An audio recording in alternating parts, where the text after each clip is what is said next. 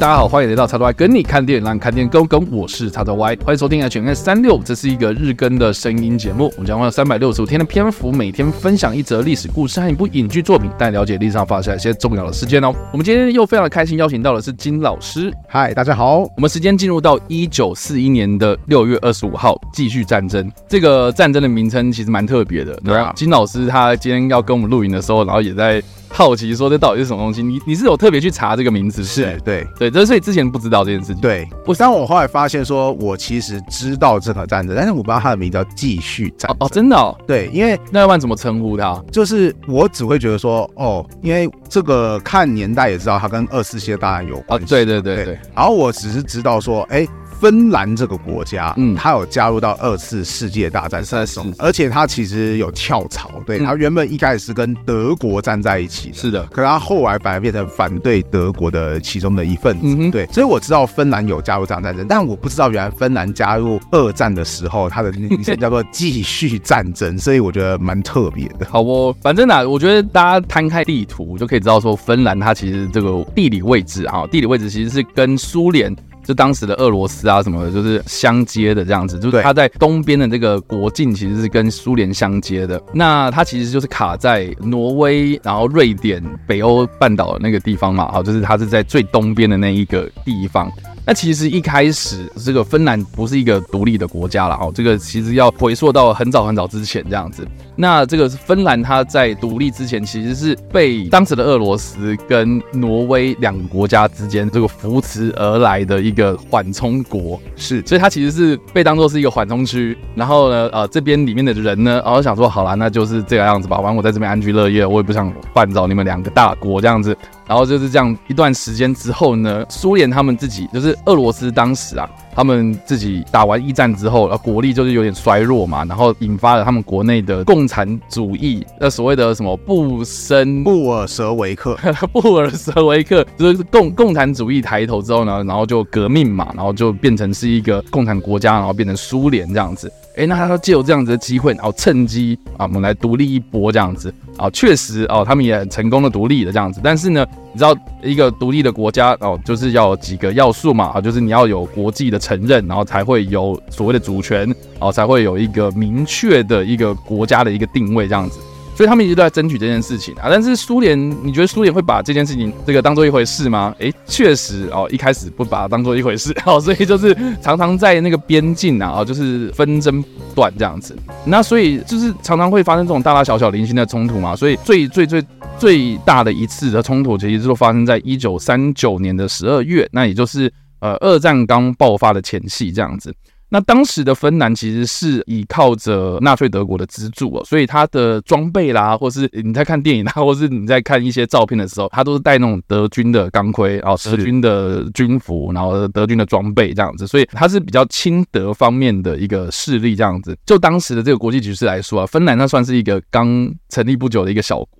所以呢，苏联他们想说呢，就是要好好的争取一下自己的生存空间嘛。然后加上说，你又是比较亲德的，然后当时的这个苏联跟德国之间其实是有一个条约，是互不侵犯条约嘛。我记得德苏不互不侵犯，对，德德苏互不侵犯条约，所以他们并不能直接在比如说波兰啊，或是那种。就是这个在那个东部的那个战线那个地方会发生比较大的冲突嘛，然后纳粹德国那个时候也想说，哎，我我不想理你啊，我先去打这个法国那边的地方这样子。所以呢，呃，这个芬兰的这个算是一个，哎，老大哥没有在挺我了。然后呢，我要面对这么强大的敌人，啊就是可能我要自己先自干这样子。所以一开始大家都认为说芬兰应该撑不了一个礼拜了，哈，苏联并吞芬兰只是时间上的问题而已。哎，果然也只是时间上的问题啊。但是他们撑了不止一个礼拜啊，他们从这个一九三九年的十一月三十号，然后一路这样撑撑撑撑到了隔年一九四零年的三月十三号，所以这样子撑了三个多月，哎。三个四个月，哎，四个多月啊，四个多月嘛，哦，十二月，然后一二三嘛，是对，所以其实 撑了蛮久的这样子。然后呃，虽然最后面他们就签签订了所谓的莫斯科和平协定，然后呃，芬兰呢，他也让出了就是芬兰湾那个地方，就是赫尔辛基，然后圣彼得堡，然后呃南部就是那个爱沙尼亚，嗯，塔林哦，就天冷的那个地方嘛，对，塔塔林那个地方哦，这几个周边的那个海湾就叫做芬兰海湾嘛，是芬兰的百分之十一左右的领土就割让给。哦，苏联这样子，所以这个算是妥协下的妥协啦。然后就是说，苏联他们也得了一个惨胜，然后芬兰他们也很争气的撑了很久这样子，然后双方就这样子结束了。这样，那为什么我们先讲到的是继续战争呢？就是根据冬季战争所谓的延续啦。哦，所以就是说，一九三九年打到一九四零年嘛，结果在一九四一年的六月的时候呢，又发生了这样子，就是芬兰跟苏联之间的冲突。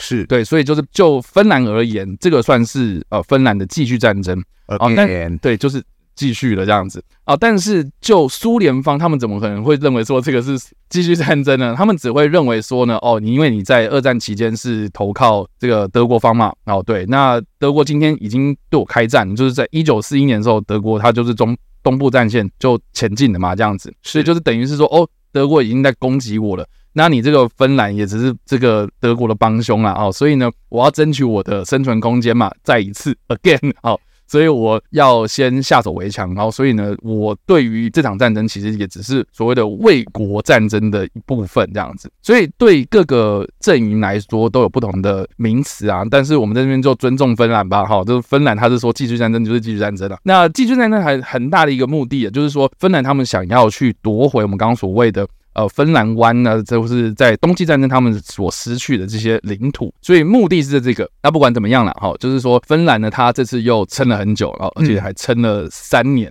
嗯、一路打打打打到一九四四年的九月，然后所以就是大概已经到了呃战争的倒数第二年了这样子。对，那最后面呢，呃，虽然也是苏联胜利啦，然后又再签订了一次。这个莫斯科停战协定啊，但是呢，这个后来的芬兰，它其实是有点转投靠到同盟国身上这样子，是，所以你知道，就是啊，我我我我觉得芬兰这个国家其实值得学习耶。对啊，对，就是你自己本身国家向心力很够，然后民族性也很强这样子，然后他们也很认同自己的这个国家、自己的人民这样子都很团结，然后呢，哎，你也懂得就是做一些调整，然后去认清这样子的国际局势，然后在夹缝中求生存的，哎，这这个。我觉得这个是值得学习的地方，这样。而且虽然说当时苏联就是我们讲冬季战争的苏联，它的确状况一大堆啦。对。但是你能够在绝对的劣势的情况下硬扛这么一个超级强国，我觉得芬兰其实当时真的打，虽然说两次都输，但其他每次都算是输的非常的漂亮。对，就是 虽败犹荣吗？锅贴店。对。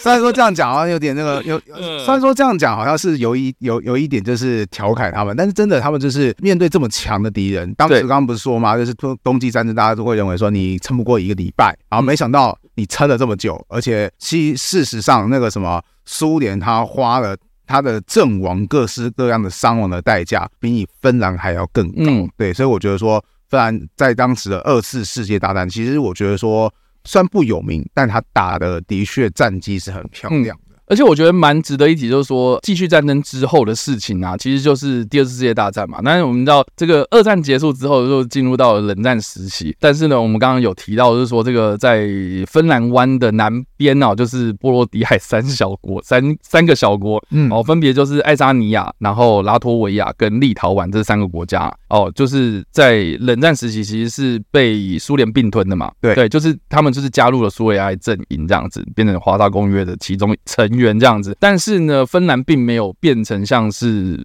波罗的海三小国这样的命运哦，所以这个一方面也是这个继续战争的一个成果，这样子。虽然他们输了，然后另外一方面就是说，在这个冷战期间，然后这个芬兰他们一直就坚守的这个所谓的中立的一个立场。对，所以直到呃苏联解体，就冷战结束哦，他们其实比较能够不会介入到就是冷战时期他们所发生的一些国际上的冲突。我觉得某一方面来讲，就是也是冬季战争啊，哦，继续战争之后哦，就是。世界各国对于芬兰这个国家来讲的话，他们是很看重这个国家的，就是并不会把它当做是说啊，你这个可有可无，对，可有可无，或者啊，我不太尊重你啊，你就是当我的附庸这样的感觉。对，所以我就觉得说蛮有趣的哦。而且我们现在所提到的，就是芬兰啊、哦挪威啊、瑞典啊，这北欧国家，我们其实也会认为说他们就是一个国家很富有，对啊，进步的像很进步，然后思想什么的也很开放，然后也很先进这样子。就是这边就要提一下，尤其像我们的，因为我是教育出身嘛，是对，所以有段时间芬兰的教育非常的好。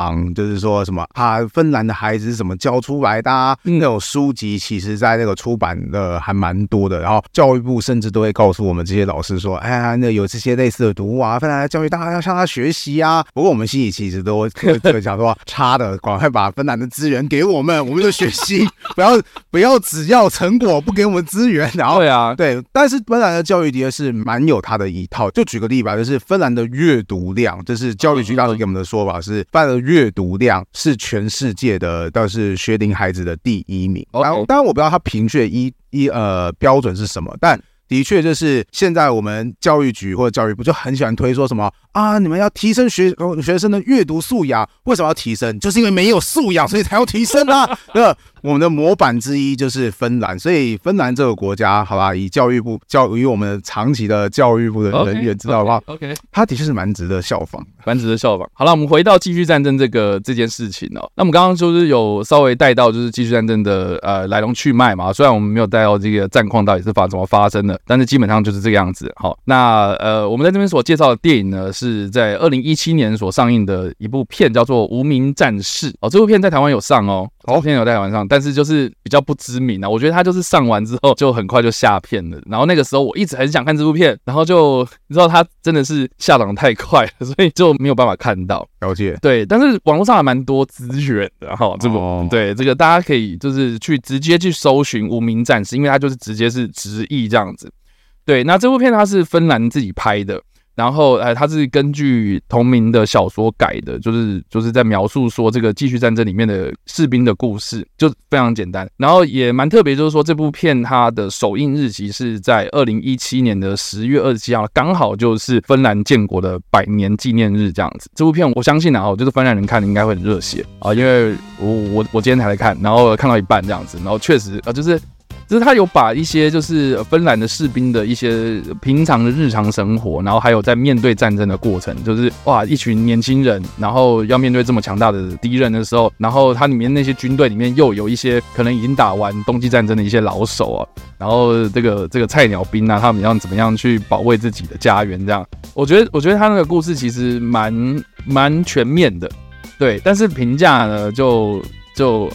好坏不一啦，哦，但是就是至少在芬兰，它是当当年最卖座的电影，这样是对，对我是我我相信芬兰人看的很有感觉啦，一定的嘛，因为它这是算他们的历史的一部分，这样子，所以呃，我自己目前还没有把它看完，但是我觉得我看到一半我还蛮喜欢的，所以我还蛮推荐大家去看。我个人倒是觉得，你想岔出去一个话题，就是嗯，好像感我们聊了这么多部电影下来，很多部战争电影都会是。那个国家，比方说啊，我们几十年的国庆啊，或者百年国庆啊，或者什么重要的纪念场合啊，是，然后就会去拿出一个算是，因为